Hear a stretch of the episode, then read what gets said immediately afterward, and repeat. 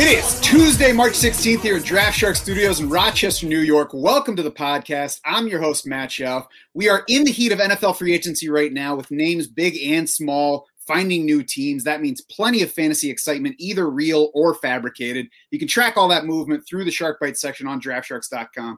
But the NFL draft is also getting closer, just a little bit more than a month away now. That makes it one of the most exciting times of year for dynasty leagues. And with that in mind, I wanted to bring in a dynasty specialist to talk rookie drafts and more. He is a co owner of dynastyleaguefootball.com. You can find him on the DLF podcast, the Locked On Dynasty podcast, the Commission Impossible podcast with Scott Fish, and probably picking in front of you in a draft room right now. He is at Ryan MC23 on Twitter. Ryan McDowell, thanks so much for joining me tonight. Yeah, absolutely, Matt. Thanks for having me on. Ready to talk some rookies. Yeah, it's good to have you here. Before we get to any football, though, can I ask you the significance of the 23 in your Twitter handle? Yeah, yeah, absolutely. I uh, I grew up a Yankees fan, so uh, 23 is is Donnie baseball. Absolutely. I wondered the same thing. That was my first favorite number for the same reason because I have family on Long Island and, and, started watching Don Mattingly. So 23 was a number of mine then. Became a Cubs fan, so it was Ryne Sandberg's number then. So it just Yeah. kind of cemented it. And I, I wondered, I was curious if it was Michael Jordan, which it was for most people in our age bracket, but I was I was hopeful. Yeah, that's what I was going to say. Of, of course, everybody always thinks uh, with the age range, and and obviously he's he's the more famous number 23. But uh, but yeah, I'm a I'm a big Mattingly fan, big Yankees fan. Awesome. So, of course, what I come to you and DLF for this time of year, especially, is to take the pulse of the fantasy landscape on these incoming rookies. How long have you been running those rookie mock drafts on through DLF? And can you describe how they work for anybody who's not familiar? Sure. So uh, we use my fantasy league to host our mock drafts every year and really every month. So I host dynasty startup mock drafts every single month, including the regular season. And then this time of year, from February through May, we also host rookie drafts. So 10 superflex mock drafts, 10 one quarterback mock drafts, and really just want to get as much data out there as possible. And of course, you know, there's a few leagues drafting their rookie drafts this early. Uh, you can find them occasionally, but not many. So to really kind of get an early picture of what the rookie value might be, I think mock drafts is the best way to do that this time of year. So yeah, host those every month and, fill up 20 rookie mocks every single month. It's it's a pretty fun time. Yeah, it seems like it. Now, what's your personal preference for when to do that rookie drafting? Are you one of those hardcore guys that wants to do it before these guys have NFL draft landing spots, or are you like, I, I want to add in the where he landed component to my personal rankings? Yeah, I definitely don't mind it. I'm in a couple of those leagues, those hardcore leagues, as you say, where where we Mhm. do draft before the NFL draft, and I'm also in in quite a few Devy leagues where you draft players when they're in college, developmental leagues. So between those, uh, you know, I've got a lot of rooting interest on draft night and on draft weekend, hoping my guys land in the right spot or or get that preferred draft capital. I think for most though, for most dynasty players, it makes sense to draft soon after the NFL draft. I was going to say with that Devy component, you probably feel a little bit like you're watching some of your kids to see where they're going to be spending their careers, huh? Yeah, yeah. I mean, some of these guys, you know, you've had them on your on your roster for 3 or 4 years potentially. If you draft them maybe even before they start their college career. They do feel like a part of the family after a while and the Devy hit rate is is pretty scary as you might imagine, especially Yeah. when you're drafting those kids that are are still in high school. I'm sure. Um, how much do the rankings that come out of those mock drafts at this time of the year? How much do you tend to see those change right after the NFL draft and when guys land on teams and in you know particular rounds? It's a pretty massive change. So as, as I said, we're we're doing rookie mock drafts, but we're also doing startup mock drafts, and you know that's where you really see the change. If you're doing a dynasty startup draft right now or anytime before the NFL draft, you can really profit just by hammering those rookies. I looked at the top ten rookies from last year, and of course that's a, that's a pretty special class, but mm-hmm. Of those top 10 rookies, looking at their April ADP to their May ADP, every single one of them went up. Every single one gained value from April to May. So we're, of course, talking pre draft to post draft. And the average jump was 14 spots. So we're talking about more than one round in a dynasty startup draft. Uh, you know, it won't be any surprise. Clyde Edwards Helaire jumped 40 spots in one month. Um, let's see. J.K. Dobbins jumped 20 spots. Jalen Reagor jumped 27 spots. Uh, and, you know, maybe coincidence or not, two of those guys we could probably consider pretty big disappointments after their rookie year. I'm pretty sure Clyde Edwards Helaire's family even loved him more after he got drafted by the Chiefs in round one. How much do you find that your personal rookie rankings changed after the draft in, general? Well, actually, before we get to that, you talked about last year's class being uh, special. Uh, have you seen rookies go any earlier in dynasty startups so far this year after we had that class last year? Yeah, I think there's definitely an impact. We're seeing a lot of the the incoming rookies, the 2021 mm-hmm. rookies, being drafted very highly but I, I, still think there's there's some meat on the bone. You know, there's mm-hmm. some value there to be had. Travis Etienne, 37 overall. I, I think he's almost a lock to increase and, and, gain value on that number. Ja'Marr Chase right behind him at 39 overall. And, then you've got kind of the two unicorns of this class, Kyle Pitts, 56 overall, and Trevor Lawrence, 87 overall and that is in a one quarterback league. So I think all four of those players certainly will will gain some value and be moving up post draft. Now we'll talk about Trevor Lawrence in a minute, but uh, do you, in your personal rankings and your colleagues at DLF, do you guys find that your rankings change as significantly or nearly as significantly after the NFL draft? Uh, you know, compared with what's happening in the mock drafts from those two different periods. Um, I don't know if I've ever compared it that way, but you know, you have to react obviously to mm-hmm. landing spots, to draft capital you know, I, I, will admit I'm one that got caught in the Hakeem Butler hype, you know, a couple years ago. So when we think he's wide receiver one and the NFL tells us he's not, obviously you have to react mm-hmm. to that. And, and really, I, I think those are the smarter reactions, moving players down rather than mm-hmm. bumping players way up. And and again, you know, back to back to CEH, maybe we learned that lesson again last year. Yeah, that's I mean, that's the tough part about this because sometimes you do need to just stick to it and say, no, the NFL got this wrong. This guy's gonna do something.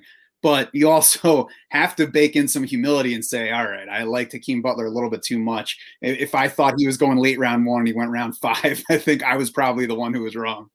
Right. And you know, 15 years ago, as as kind of a young dynasty player, I was, I mean, I remember being uh, you know, stubborn that mm-hmm. Uh, in, in fact i would kind of brag about it that i've got my pre-draft rankings and i'm i'm leaving those set you know those are not changing mm-hmm. due to the draft and and obviously i mean not only do we have to consider draft capital but we have to consider landing spot as well and mm-hmm. it's really just just silly to ignore that um, how much has the demand for superflex content and drafts increased over the past couple years massively massively. I know uh, along with my work at dlf i also help out scott fish run the safe leagues for fanball. And i mean i know scott has said he doesn't even open one quarterback dynasty leagues anymore because he just can't consistently fill them and fill many of them.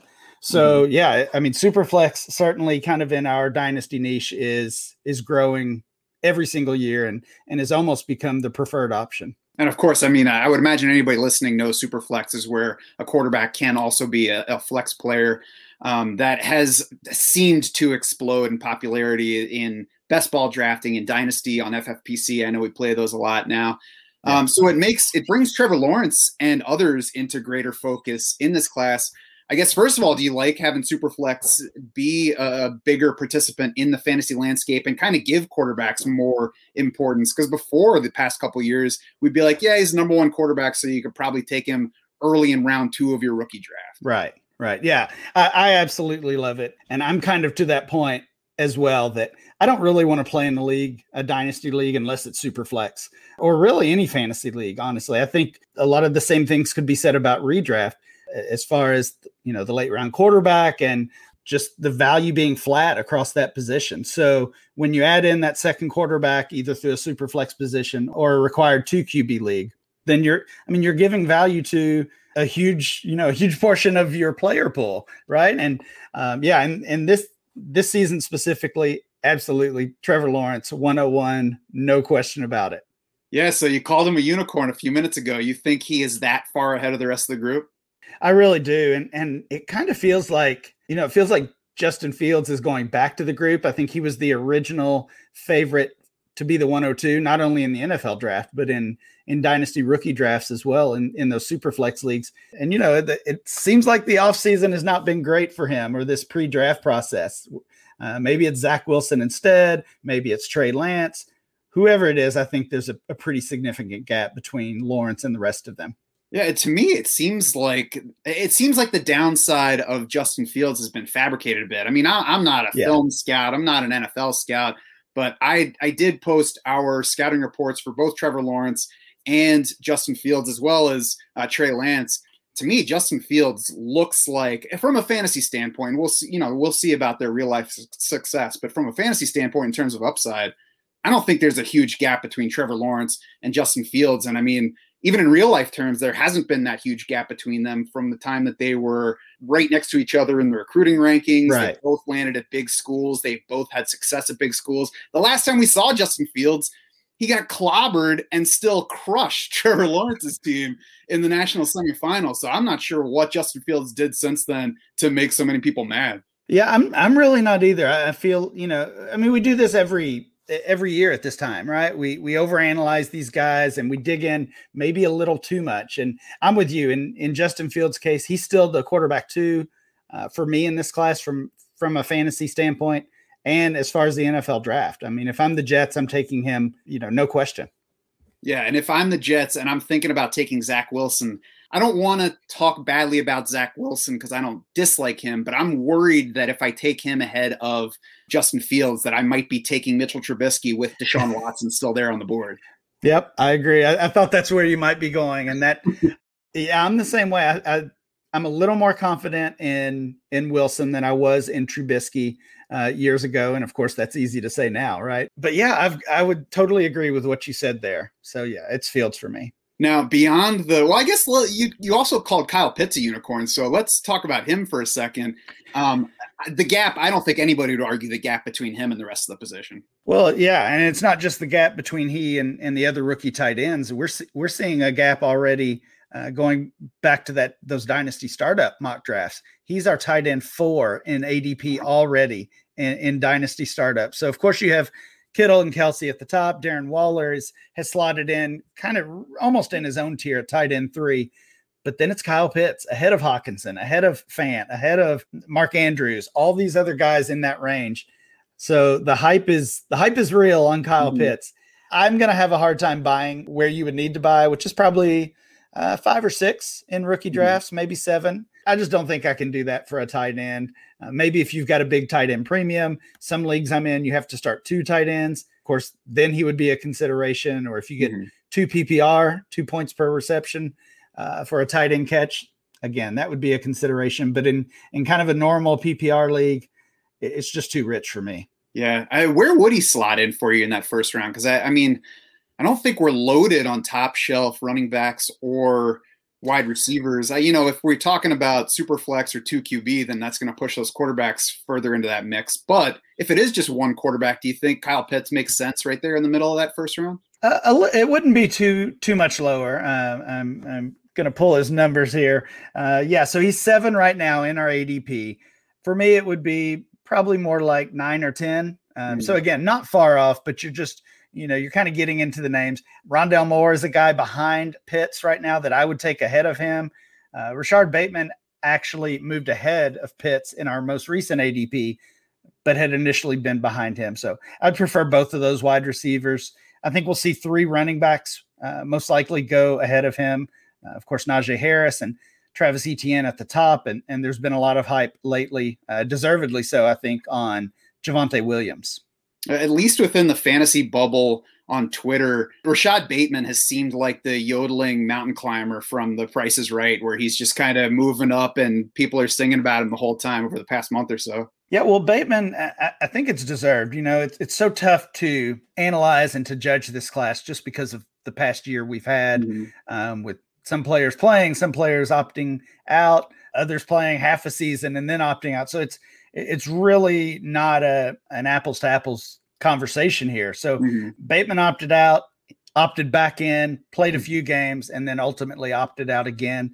And I think initially uh, that was one thing that that kind of hurt his stock uh, among dynasty players and and probably among NFL draft scouts as well. but I, I think you know we're looking back at his sophomore year when he had that breakout year, even with Tyler Johnson still there for Minnesota, and kind of remembering and reminding ourselves what Bateman can really do. Yeah, I'll be very curious to see if he makes it into round one of the NFL draft, or if he's another one of those guys that fantasy folks end up liking better than the NFL. And you know what we do with that. We, talk about guys that we end up liking better than the NFL clearly did. But it, you know, it makes me remember Michael Thomas when he landed in round two with New Orleans as an example of you know somebody who did sink a little bit by NFL standards, but then he also landed in that place and got the maybe should have gotten the Clyde Edwards-Helaire boost, maybe didn't get as much. I don't know. It's it, it, it that's kind of that's not really it doesn't really help us with anything right now. But it's one of those examples of something where you have to figure out whether to stick to your guns, whether to react to the draft position, and whether to react to NFL landing spot. Yeah, I think it's a great reminder, and you know that wasn't that long ago. Yeah. Um, we we should have figured that out. I, I remember in in one league, I had a middle of the pack first round pick, and was choosing between Michael Thomas, who, like you said, you know, I didn't really like coming in, but uh, it, he's got the solid draft capital. He's got the great landing spot. And instead, I, I chose Sterling Shepard. And, you know, of course, I'm, I'm, kicking myself for that one now but i don't know I, I, maybe over the years we've we've leaned more on uh, on that landing spot especially for those players picked in the first three rounds yeah, I mean, you know, every situation is going to be different. There are going to be guys we miss on all the time, and we kick ourselves yeah. about looking backward. At least, you know, it's a player like Sterling Shepard who's at least still been productive, and it wasn't like Dorial Green Beckham. Oh, yeah, that one was a bad one too. that's, a, that's a name that I like to throw out in dynasty circles. Oh, too many bad names on here. I fell for that one too. That's right. So, who are your favorites in this class? You mentioned having Kyle Pitts a little bit lower than where ADP does. Um, what's what's yeah. your read right now? What's your position of strength or favorite players?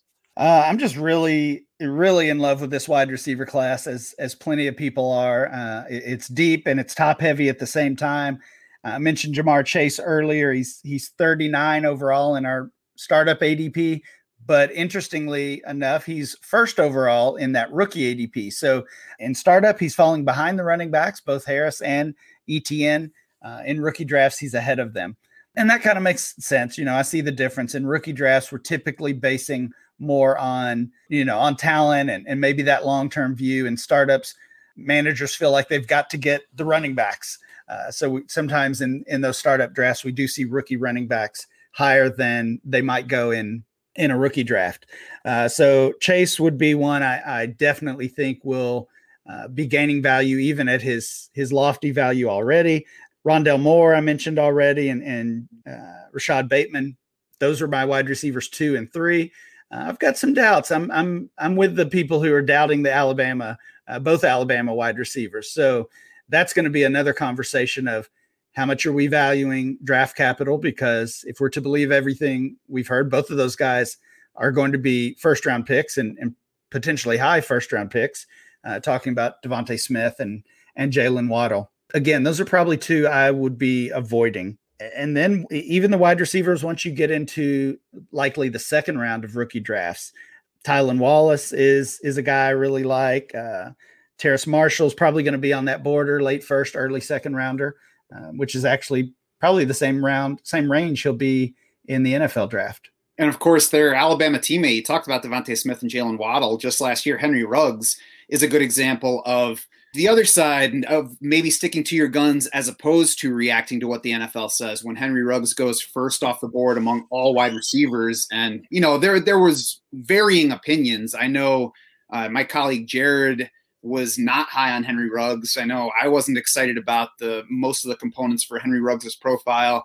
So that was a, a case where it's a good idea to stick to your guns and say, I don't like Henry Ruggs. I'm going to let somebody else take him. And it ended up working out so far. It's one year in, so he might be a stud still. But, you know, just kind of an example of that other side of sticking to your guns can work out sometimes. Yeah, and that's we did see dynasty players stick to their guns. We Ruggs after the NFL draft did gain some value last year, but looking at our our ADP data from May of last year, he was still the 11th pick in the first round and the fifth wide receiver drafted.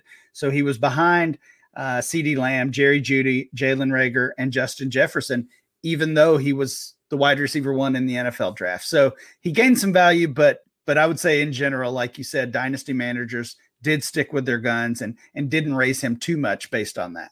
And I think in his case too, it's not so much a sign of fantasy players being stubborn, but being smart. I mean, in this mm-hmm. case, probably smarter than the Raiders is the signs. Obviously, he's fast. Obviously, he's productive. Obviously, he's from Alabama. But you know, the the production, the market shares, the the things that have been shown to matter for NFL production didn't point to Henry Ruggs being a good selection as the first wide receiver off the board last year. And fantasy players are like, okay, I like him a little bit better now because the Raiders are probably going to give him every chance to succeed, but I still don't love him. So I'm not going to vault him ahead of Jerry Jeudy or CeeDee Lamb or anybody else here. Yeah, actually, years ago, this this reminds me of a a study I did and an article I did for for DLF. I called it drafting like the pros, and I looked at players like Henry Ruggs, where there was such a gap in where they were drafted in the NFL versus where they were drafted in dynasty rookie drafts. And of course, the gap for for Ruggs in that case would be four spots from wide receiver one to wide receiver five. And typically, I I found that the dynasty players were more successful, meaning players like Ruggs finished closer to that uh, range where he was drafted in dynasty drafts versus higher in in the NFL draft. That's interesting. How many years ago did you say that was? Uh, that's probably been uh, three or four years ago. I need to I need to dust that one off and see what the recent numbers say. Well, it just makes you wonder too if we are all, you know, collectively just using analytics more effectively mm-hmm. still even than the NFL is, or maybe yeah. maybe it's just a few franchises that are kind of lagging behind in that area. To be fair. yeah, and they they would certainly be one of them, unfortunately. Are there any key mistakes that you think are widespread still among dynasty players, specifically in rookie drafts at this point, or just in valuing rookie picks even? Um, I think going back to the superflex format, we're still seeing quarterbacks fall too far. If you play in superflex dynasty leagues, you know how hard it is to acquire not just starting quarterbacks, but especially young starting quarterbacks. So if you get a chance to draft one, you should do it. Um, we saw Justin Herbert fall to the second round regularly last year, despite being a, a top 10 pick uh, by a, a quarterback needy team. We saw the same thing the year before with Daniel Jones. You know, you can argue how that one worked out. And, and the year before that, it was Josh Allen, who not only fell sometimes to the to the second round, but even fell to the third round sometimes because he just became that hot potato player that nobody wanted to draft because everybody told us how bad he was. So I don't know who that'll be this year. I, I don't think we really have a quarterback fitting in that range this year. But the quarterback five most likely will be Mac Jones, and you know there's there's some disagreement on what to expect from him on the NFL level. Uh, and just because the depth of the class and he doesn't offer much as a runner or really anything as a runner, honestly, I, I could see him falling to the second round again in super flex leagues. How much do you value the running for those quarterbacks? Because I mean, you know, you mentioned Justin Herbert, you mentioned Josh Allen. Uh, things could have looked a lot different for either of those guys, even Daniel Jones to a lesser degree, without the rushing ability. So I think when you take that away from Mac Jones, that is probably going to hurt him and make him drop, maybe even into round three, even if he sneaks into the first round of NFL drafts. But is he maybe more of an example of somebody who should slip a little bit, and there's not, you know, something special about him, uh, even long term? Yeah, possibly. I mean, I, I, certainly would see a gap between he and, and the other four, and mm-hmm. uh, part of the reason for that is uh, what he does offer or, or doesn't offer as a runner. You know, you just look at the top six or eight quarterbacks right now in, in DLF ADP and in most rankings: Mahomes, Allen, Watson, uh, Murray, Lamar Jackson. Those are all guys who are going to give you some some upside on the ground as well. Trevor Lawrence can can do that also. So I, I think it has to be a huge part of uh, your decision making when looking at the quarterback position. Yeah, and we're getting more of those guys every year. Another four yep. at least coming in this yep. year. So uh, pretty pretty soon everybody's going to have a running a running throwing quarterback. It's it's a fun time. You know, it's copycat league, right? Do you have any later favorite sleepers among this rookie class? Um, yeah, we can find some. Let's see. I I really like, um, and, and I can't believe he's even a later guy. I, I, thought he would be going much higher, but Trey Sermon, the uh, Ohio State running back, going right now in the late second round. Uh, I thought he would be more of a late first rounder, and, and maybe we'll e- eventually see him move up some. But like him for sure. A couple of guys we were talking about Kyle Pitts, the tight end two, tight end three, Pat Freiermuth, Brevin Jordan, both of those guys going late second, early third round, and those are potentially first round NFL draft picks. Probably won't happen, but uh, probably more like early day two guys. But still, I, I think sometimes you were talking about mistakes we make in the draft. Sometimes we write off those tight ends too much, mm-hmm. thinking about the the long transition they have to the NFL to to relevance in the in the league. So I like both of those. I'm a Kentucky guy, and while I'm not a not a Louisville football fan, I'm kind of interested in the pair of players they have: Javian Hawkins, the the running back from Louisville, and their uh, wide receiver Tutu Atwell. Both of those guys are looking like third or, or fourth rounders, and most likely day three picks in the NFL.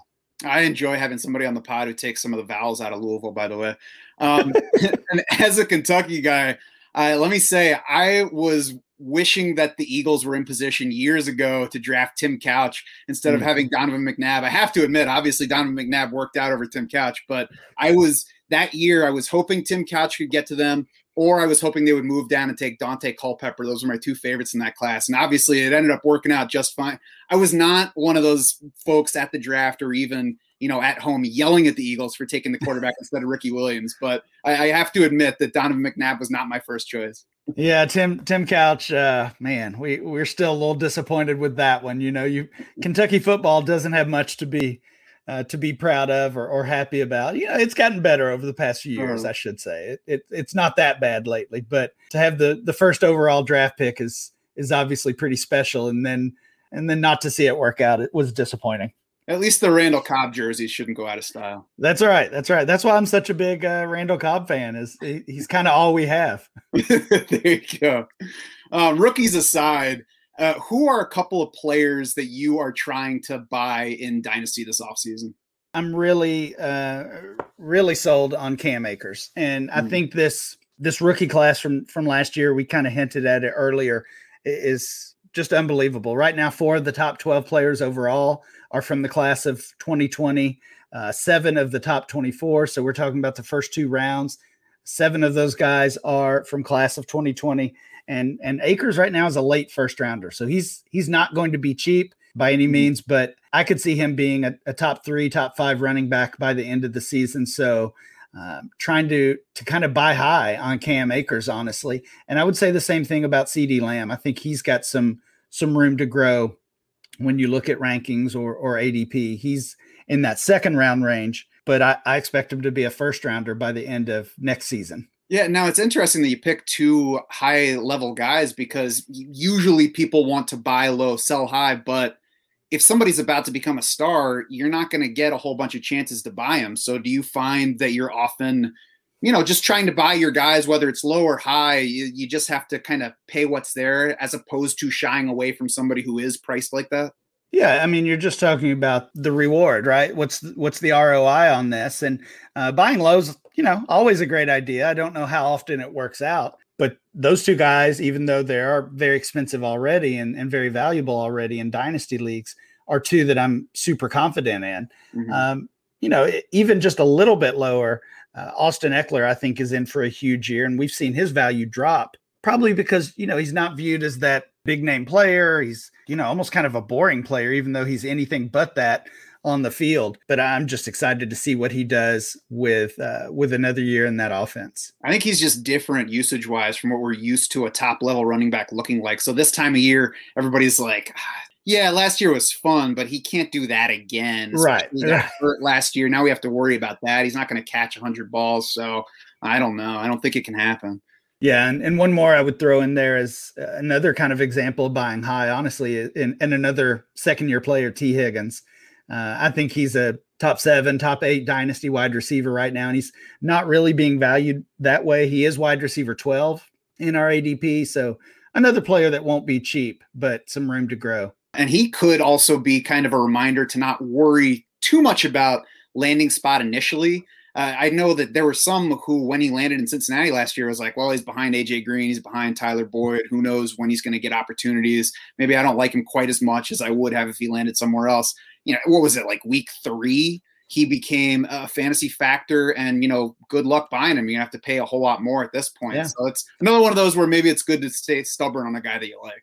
Well, it, it's funny that you know we we play Dynasty and we talk about a three year window, or some people even play with a five year window, which is kind of crazy. But you know, then it comes to the draft, and we see these landing spots, and and we're throwing a guy away because you know maybe he has a quiet start to his career, or maybe he is buried as a rookie. And even if that's the case, he's not done for his career. On the other side, selling anybody who was who was holding AJ Dillon, I've been saying to sell him. You kind of missed the window there yep. when they re-signed Aaron Jones.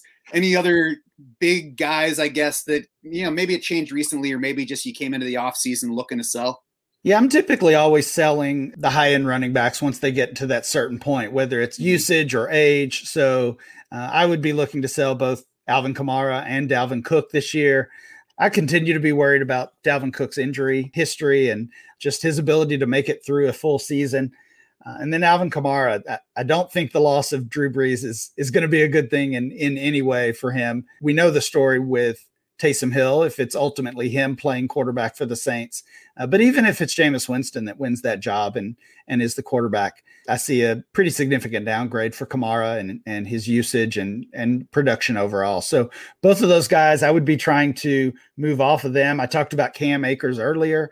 If I can go from one of those two guys to Cam Akers and get a little something thrown in, those are the types of deals I would be looking to make. Yeah, Jameis Winston wasn't good for uh, running back receptions in Tampa Bay before he played his way out of that job. So yeah, it, either way, it certainly seems like a downgrade for Alvin Kamara from Drew Brees, and we, we keep learning, maybe even faster than the NFL teams, that you shouldn't hold on to these running backs too long, even if you give up a year early. Is that is that your way? Is you'd rather give up a year too soon than hang on a year too long to these guys? Yeah, I mean, I said it last year with Ezekiel Elliott. Uh, you know, I mentioned that it was time to sell, and obviously got a lot of backlash. You know, people don't like to hear that when you're looking at a running back that's top three or four overall in dynasty. That that might sound crazy, but now Ezekiel Elliott is RB 11 in our ADP, and he's 20 overall. So, you know, certainly you haven't lost it all. He's still a valuable player. I I actually think he could uh, bounce back and and regain some of that value